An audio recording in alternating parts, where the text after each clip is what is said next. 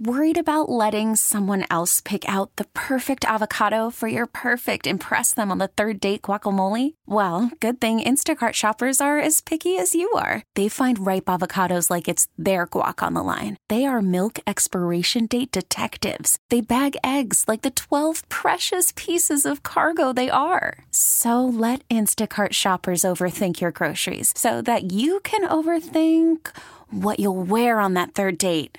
Download the Instacart app to get free delivery on your first three orders while supplies last. Minimum $10 per order, additional term supply. Shop local. That's the popular phrase today on Small Business Saturday.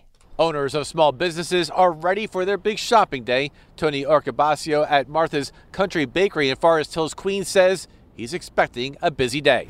We kind of rely on the mom and pop stores here, brings the people out so that they do end up in, in our store. People are encouraged to shop small and shop local for the holidays on this Small Business Saturday, especially after a tough several years, says Bed-Stuy Business Improvement District Executive Director Dale Charles. These small businesses suffered through COVID, and our goal here is to bring traffic out here. Well, she says inflation is a new challenge. In Bed-Stuy, Brooklyn, Darius Radzius, WCBS News Radio, 880. And you've got plenty of shop local options throughout the city on this Small Business Saturday in the form of those big holiday markets. The big one is in Bryant Park. It comes with ice skating, of course. Not far from there is the Grand Central Christmas Market.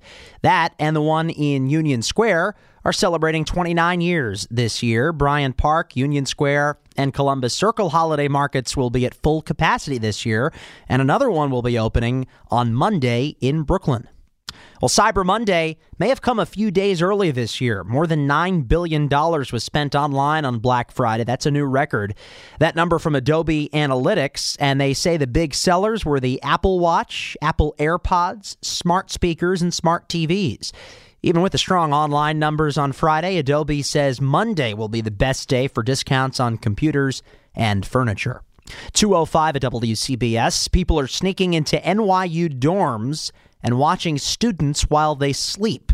In one case, November 20th, someone jumped a turnstile and followed a woman to the laundry room. Earlier that week, someone broke into a dorm while a freshman was sleeping and was on the loose for several hours. Someone else snuck into two different dorms on November 1st. This is all according to the school's student run newspaper. No reports of any harm to students in any of these incidents. There will now be a review of security protocol at all NYU residence halls. A teenager was stabbed at a mall on Staten Island last night. This happened at the Staten Island Mall in New Springville. There was some kind of an argument at the food court leading up to this. The 16 year old was stabbed in the stomach and is now at Richmond University Medical Center. The teen is expected to be okay. Another teen was arrested at the scene, and police did recover a knife.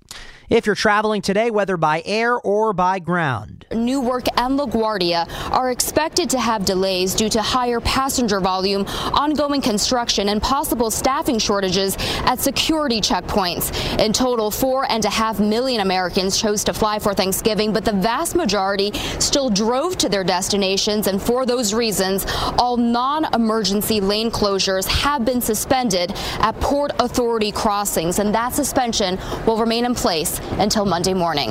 CBS 2's Christina Fan reporting at LaGuardia this morning. So we're going to go right to meteorologist Bob Smerbeck on this beautiful Saturday. Bob. That's right, Mac. It's beautiful out there. We have bright sunshine. It's uh, pretty nice for late November. High temperatures reaching about 56 degrees.